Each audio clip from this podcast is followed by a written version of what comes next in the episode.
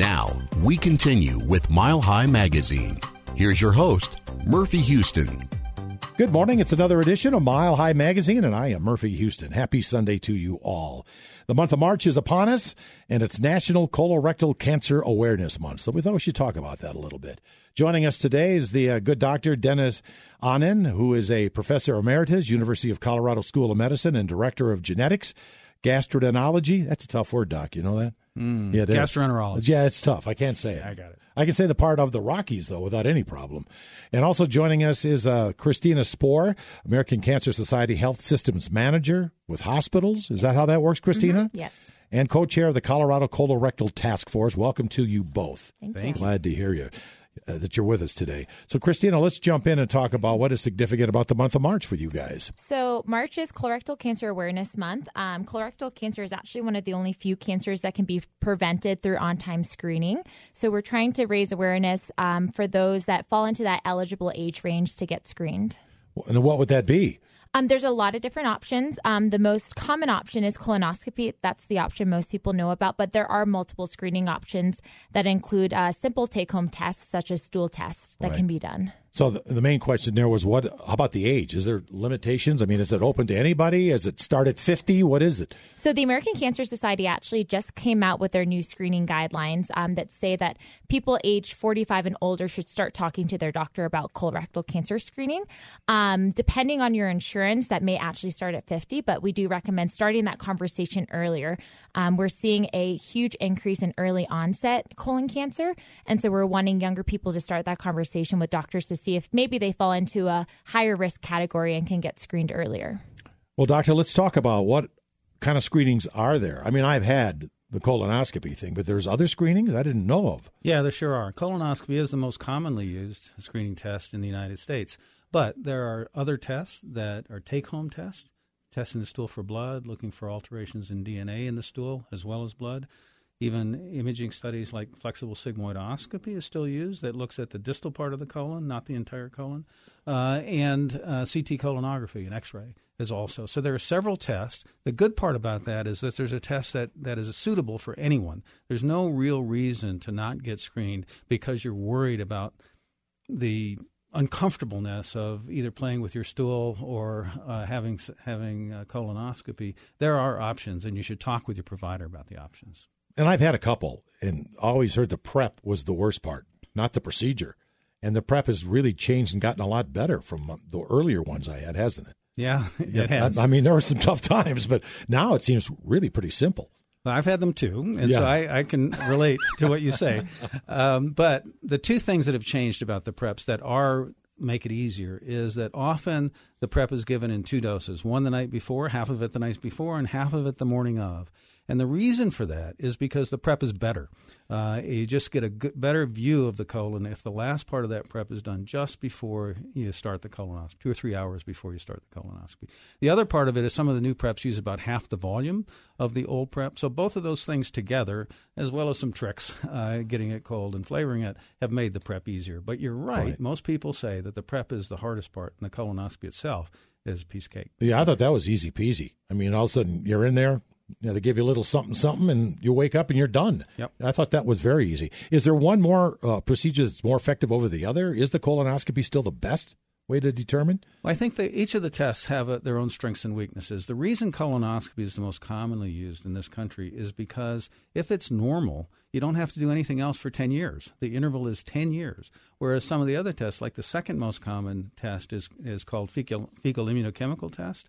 It tests the stool for blood, and that needs to be done every year. It's easy. It's you take it home, little kit, and you Right. do the sample. Uh, but it has to be done every year, and so the the f- provider has to remember to do that every year. Uh, and the other advantage of colonoscopy is that it's a one-step test. If you, it's the only test that allows you to look at the entire inside of the colon and take out polyps in one step. If you have a positive test for blood, a positive fecal immunochemical test, then the next step is a colonoscopy. It's required in order to complete the screening strategy. right. So uh, a one step test uh, eliminates that possibility of not getting the second step. So adherence is, a, is an important issue with any screening test, and the best one is actually the one that actually gets done.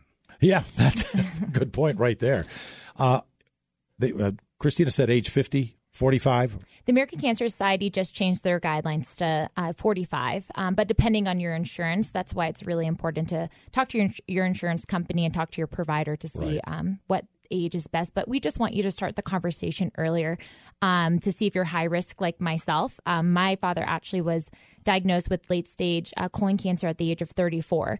Um, so, because of that, I'm considered high risk, and I started getting colonoscopies uh, 10 years before my father was diagnosed. Um, so I've had a colonoscopy. It's not that bad. Um, and I'm probably the queasiest person um, in the world. And it really was was not that bad. And I get mine every five years just because I do fall into that high risk category. That's a sad story about your dad. 34? 34 and he actually it's a it's a good story. He's actually a survivor. Um, he beat the odds. Uh, he was given six months to live and he had amazing doctors around him and he's still here to this day. He was at my wedding a couple years ago. So um, it's it's just a really great thing. If you really need to just talk with your family too and really understand your family history really of all uh, different types of illnesses. But with colon cancer, um, it is one that if you have that strong family history, you can get screened earlier.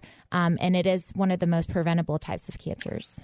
And if you don't have to be screened earlier, Doc, how often should you have it? If they do a colonoscopy and let's say there's no polyps and you're clean, when's the next one? Is it the next year? Is it five years? Is it 10 years? How long? It varies depending upon which test is chosen. For colonoscopy, if you're in the average risk group, that means that you don't have any personal history of previous polyps or colon cancer, no family history of colon polyps or cancer, the average risk population. If you have a normal colonoscopy, the next one is in 10 years.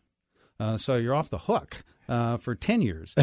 Fecal immunochemical tests, those stool tests, uh, are done every year. So it varies depending upon which test uh, is chosen. And so that's why it's important to talk with your provider about the best choice for you. Well, colonoscopy just seems to make it easier. You hear these stories, but you know, 10 years if you're if you're good, that's a long wait. Yeah. And not It's- very often. It's important to know that if you're found to have polyps at the time of colonoscopy, then you're brought back earlier. It might be every five years or, every, or brought back in three years. And if you have a family history of colorectal cancer, the recommendation is to start at age 40. All the guidelines in the United States recommend starting at age 40 if you have a first degree relative, that is a parent, a sibling, or a child with colorectal cancer. About 10% of the population fall into that group. So that group is large and should start screening at 40, not 45, not 50, but actually should talk to their provider about their family history well before age 40. And usually it takes the doctor to get after the insurance company, doesn't it? Because the insurance companies, as Christina was alluding to, they push back, which I, I, I never could. I went through that, and it's a quick other topic, but my wife's had breast cancer twice, and now trying to get my daughters checked early because obviously it's mm-hmm. somewhere in our family. Oh, no. They got to wait till they're whatever the age is. Well, sometimes that's an issue, but if it's clearly stated in the in the requisition that it was because of a family history, we haven't had a great deal of pushback from insurance companies about starting screening at age 40. The real issue in Colorado is ins- some insurance companies now are covering starting at age 45, and Right. others still are starting at 50. Uh, so that's an important for average risk people. That's an important distinction to make, and calling your insurance company to find out is important. But we haven't received a lot of pushback about people with a family history. Oh, that's great cancer. news. Glad to hear that. I have to ask the doctor this. We were having this discussion out in the lobby, Christina, before you got here this morning. I always thought it was colon cancer awareness month, but it's colon colon rectal. Colorectal. Yeah. Explain that to us, Doc, as you did to me. So, um, colorectal cancer is probably the more accurate term. Clearly, is a more accurate term because the col- the rectum is part of the colon, uh, and people use the term colon cancer to describe proximal colon cancer, proximal cancer in the colon, and not the rectum. So, colorectal includes both those segments of the of the colon. Usually, when people say colon cancer, they mean the entire Same They thing. mean colorectal, but colorectal cancer is probably the more accurate term. Well, now we have that uh, cleared up a little bit. So, Christina, maybe you can tell us uh, about how many people are diagnosed with colorectal cancer here in Colorado, because I think it's surprising. It's pretty surprising, Yeah. yes. Um, so this year in Colorado, an estimated uh, about 1,900 people will actually be diagnosed with colorectal cancer, and unfortunately, estimated uh, 660 people will pass from the disease. So it's it's impacting our local community, which is why it's so important to get the word out about screening. Absolutely. But your doc should be pretty much on top of that when you get into certain ages that you're aware. Yes. Because I have to say this my neighbor, who's probably in his 50s, has never had one. A colonoscopy and went, What? I was like startled at that, Doc. Yeah, it's not uncommon uh, for people to say that the reason they haven't had screening of any sort is because they didn't, their doctor didn't recommend it. one of the most important things providers can do is to recommend colonoscopy or recommend some form of colon cancer screening um, and and have that discussion before age 40. To expand on what Christina said, colon cancer is a common disease. Uh, it's a potentially lethal disease. Uh, and it's preventable. I think those are the three important points. It's co- it's the second most common cause of cancer death in the United States. If you take men and women, is that together. right? Mm-hmm. Second only to lung cancer. Wow, men and women together.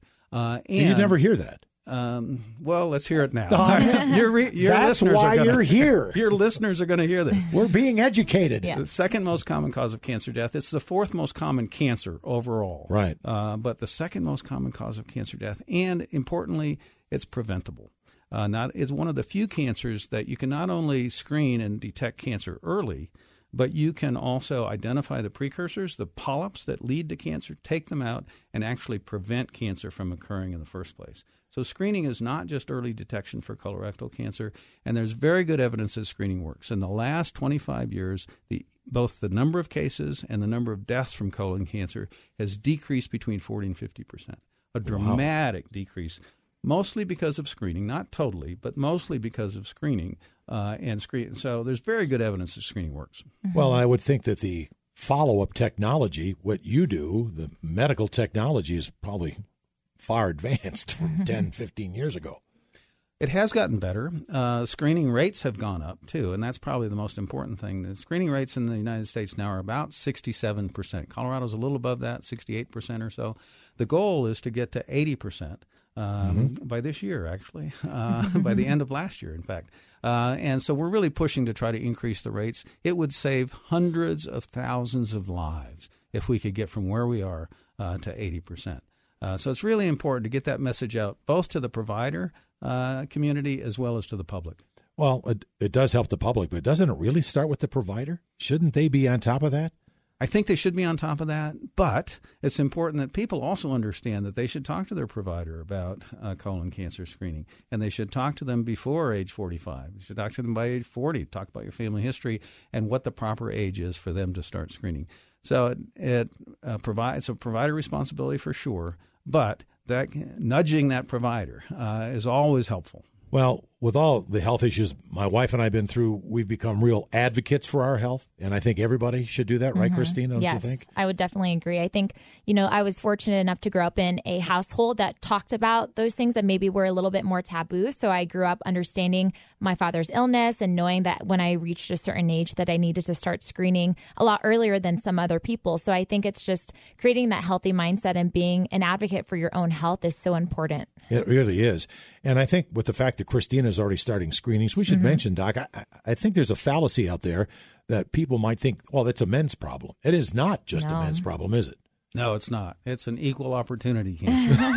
wow. In fact, um, at any age, the incidence of colorectal cancer is a little higher in men than it is in women. But because women live longer, the absolute incidence over a lifetime is about the same.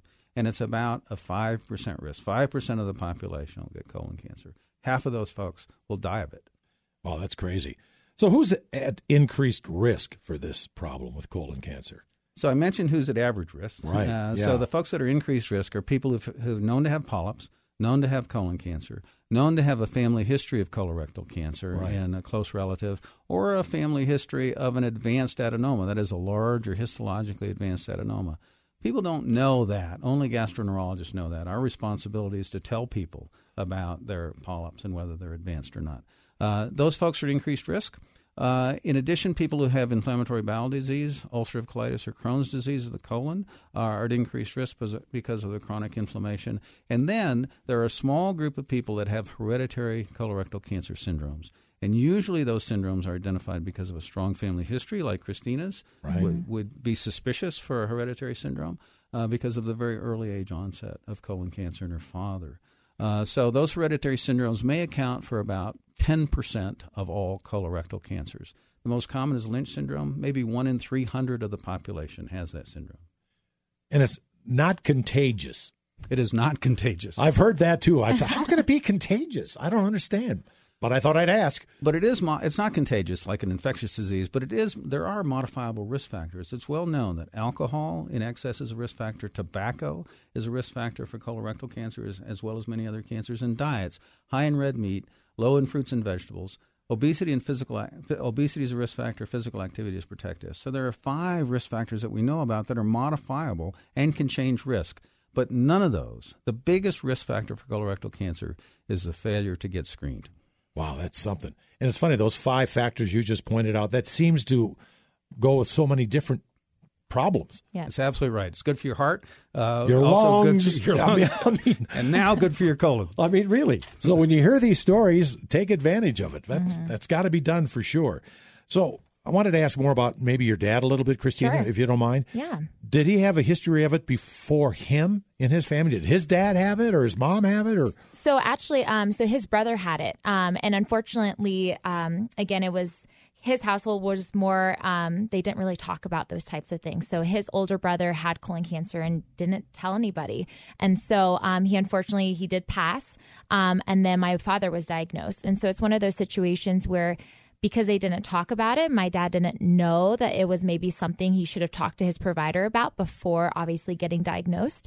Um, so he does have that strong family history. That's why it's so important to understand not only your own um, medical history, your own medical. Um, specifics but talk to your family about you know the different types of cancers or illnesses they've had because for him they didn't talk about that and so he may have been able to get screened earlier if um, it was you know one of those situations where it wasn't too taboo to kind of speak about these types of things. So um, yeah, so he does have that increased risk with his uh, his brother having it. So, like Dr. Ahnen had mentioned, because I have such a strong family history, you know, um, there could be a possible genetic uh, disposition that is you know, increasing my risk. So again, it's just so important to understand your own family history and then talk to your provider to see what the best fit is going to be for you yeah, for any one, cancer. One word for that is awareness. Awareness, yes. And that's why, uh, you know, March is so important.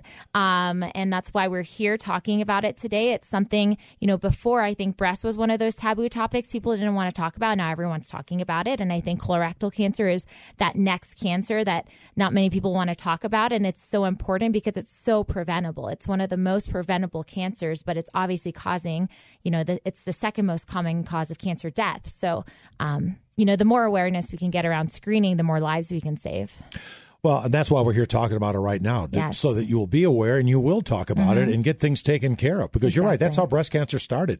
Now everybody talks about it. Mm-hmm. But some of the facts uh, Dr. Ahnen's giving me here today about the level of cancer and who's really suffering from certain cancers, including colon cancer, is significant. What about symptoms, Doc? I mean, how do we know? Because most people, I feel great. I don't need to be checked. I'm fine. Are you?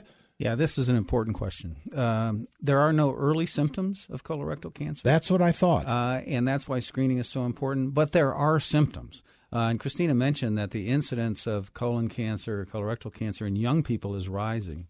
I told you that the number of cases and the number of deaths is declining in the overall population, but this group under age 50, the risk is increased, and has actually increased about 50% in the last 20 years from a low level. Fifty percent, but percentage wise, yeah. a big increase, and so that's a worry. That's one of the reasons that the American Cancer Society reanalyzed the data and and concluded that starting at age forty five uh, was was worthwhile.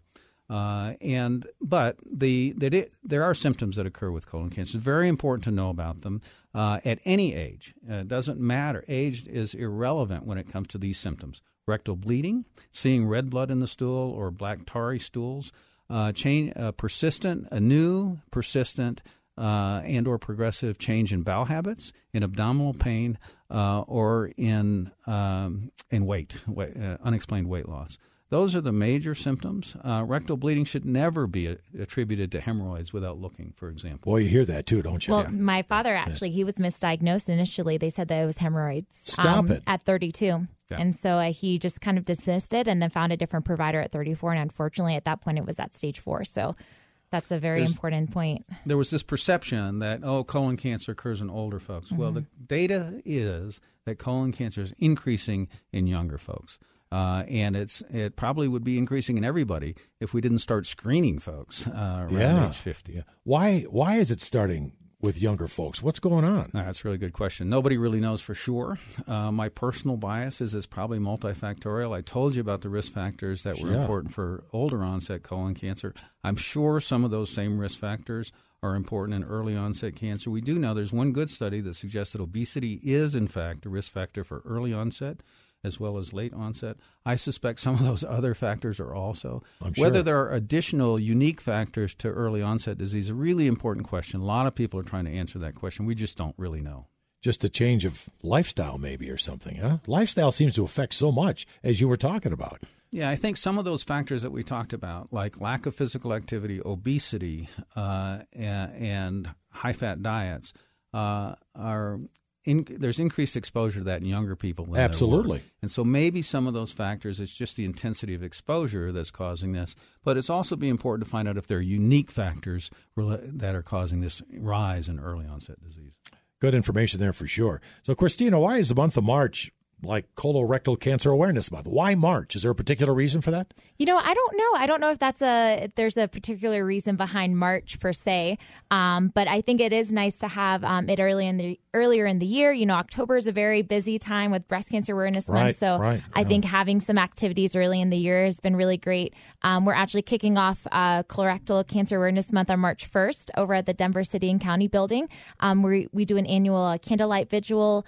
Um, we have speakers come and talk about the awareness piece, um, and then we also highlight some of the other companies that have joined us um, in lighting up blue, lighting up Colorado blue. That's what the color is, Colorado blue. Blue, yep. So the color for colorectal cancer awareness is blue. Um, so we've been working with getting that awareness up so that hopefully in the future during March, when you see buildings lit up blue or you see the blue ribbon, you associate that with colorectal cancer. I think I saw the coach of the Avalanche wearing a blue ribbon the other day. Could that be a possibility? I wonder Could if he's got some history in his family. Possibly. You know, he was wearing a bright blue ribbon on his uh, Mm-hmm. lapel. That's uh, interesting. Do you guys do any kind of fundraising during March? And do we have a gala or something like that? Or Um, so the Colon Cancer Alliance actually does um, their Undy Run. Now it's not in March; um, it's over the summer. Um, but that's one of the bigger events here in the Denver area that highlights colorectal cancer specifically. Um, the American Cancer Society we do our Relay for Life events during the summer, and that highlights all different types of cancers. So um, no big fundraisers happening in March. Probably the summertime when the Undy Run comes around is probably the biggest fundraiser for colorectal cancer. There is the Blue Hope Bash. Oh yes, the Whoa, gala. If do- you're, do if you're more tell. into galas. um, I think it's uh, maybe a w on March 7th. Uh, and the Colon Cancer Alliance does have a fundraiser uh, for uh, specifically for colorectal cancer called the Blue Hope Bash. well, I think we're going to miss that. March seventh, you said. Mm-hmm. Well, we're going to miss that by a couple. Oh, of days. and also you missed the vigil, but yeah. nonetheless, Um, next, there's always next year. well, there's Always always a, year. a lot of awareness. I was wondering about it. Uh, you must have a website. Yes. Uh, well, so the American Cancer Society has um, cancer.org is our website. Um, you can access 24 7 cancer information and resources. Uh, one of my favorite programs we actually have is our 1 800 number. So that's 1 800 227 2345. And you actually get connected with a cancer specialist. And so if you have any questions A live- about a- a- a real yes, person. a real person, No, that's important. 365 days a year. Um, so if you have any questions about anything that we've even talked about today, about, oh, maybe I should talk to my provider about colorectal cancer screening, any prevention, um, if you or a loved one has been diagnosed, um, we're here to help. So that's one of my favorite resources because you can get connected with a cancer specialist and ask them really any question that you might have. And that number again is 1 800 227 2345. keep that handy. In fact, when we're done here, go to that and check it out right now. Mm-hmm. might be a good way to start to get that thought process in your head. So, Doc, I'm, I'm wondering if backing up a little bit, you're talking about symptoms. If you are experiencing some of those symptoms, you might have just made some people aware today about that. What should they do, and what could be coming up if they discover colorectal cancer? What processes are out there? Major surgery? Is it? You know, So, uh, so if you have a any of those symptoms that we mentioned, uh, the first thing to do is to talk to your primary care provider, tell them about the symptoms, uh, and if you're worried that it might be colon cancer, say that too. Uh, let them know. Get, get make sure you're on the right track, particularly if you're young and have those symptoms, uh, because there's still this tendency to to say, oh, that's hemorrhoids, or oh, that's irritable bowel syndrome causing your belly pain. Uh, so a workup, and that workup usually includes a, a colonoscopy to make the diagnosis. The di- you may the bleeding may be from a polyp that could be removed at the colonoscopy, or even an early cancer that occasionally can be removed at the colonoscopy. If not, uh, then uh, there'll be a referral to either a surgeon or a medical oncologist to determine the extent of the disease and a decision about therapy. And therapy is very much dependent upon the stage of the disease. Uh, for early stage disease, surgery alone may be enough. Uh, followed by adjuvant chemotherapy or systemic chemotherapy. The newest thing in treatment, however, is that there's a subset of folks with colorectal cancer that respond very well to immunotherapy, sort of this latest. Uh, what is that? Uh, immunotherapy is using a stimulus of the immune system to try to promote immune cells, to identify cancer cells and kill them. And it's really been a game changer for many types of cancer uh, and with very durable responses, responses that we hadn't seen with standard chemotherapy. And there's a small subset of folks with colorectal cancer that are also eligible for immunotherapy, and it's really important to identify that subset. And that's why essentially all colon cancers are now tested for the marker of that subset of cancers that might respond to immunotherapy. And you would think most doctors, your basic doctor, should be aware of that? The most oncologists yeah, are clearly the oncologists. The oncologists are aware of that, and they're the ones that are making decisions about uh, colon cancer systemic treatment. And what, could there be a lot of chemotherapy, maybe in some cases, with that, with the the, the healing process, surgery, or whatever you might have to go through? A lot of chemotherapy, right? Uh, yeah, sure. That? Chemotherapy is certainly indicated for people that have extensive disease, that have metastatic disease. So right. chemotherapy regimens are well established for colorectal cancer uh, and are pretty standardized. This immunotherapy group is different. This is a relatively new development in the, in the whole field of oncology, but it's an important one for a small subset of folks with colorectal cancer. And non-invasive. Uh, non-invasive in the sense that it's less. There's less toxicity sure. with immunotherapy than there is with some systemic chemotherapy, for sure. Well, that's great discovery. Big breakthrough there. How long's that been around? Oh, probably for the last six years, maybe. The first studies in colon cancer, maybe, right. were uh, 2010, 2012, somewhere like that.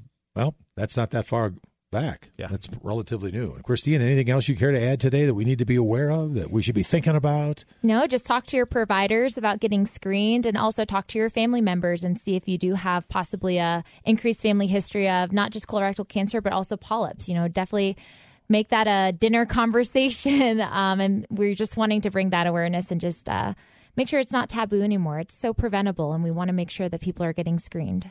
Do you get out and do uh, speaking engagements? You're pretty good at this. Oh, thank you. I mean, seriously, you know, uh, get in front of groups because I, I, actually I go out and talk to a lot of groups about male breast cancer mm-hmm. you know most men don't even realize they can get breast cancer. Yeah, no. Um, March is one of my favorite months because the reason I joined the American Cancer Society is because of my dad and because of my increased risk for colorectal cancer. So I, I love speaking to people because you know right now I'm 29, but I started getting colonoscopies at 24. I get them every five years. It's not that bad. And I think coming from someone that's a little bit younger, that it's affected at a younger age, um, I think is a powerful message. So wherever I can spread that message, I'm always happy to do that.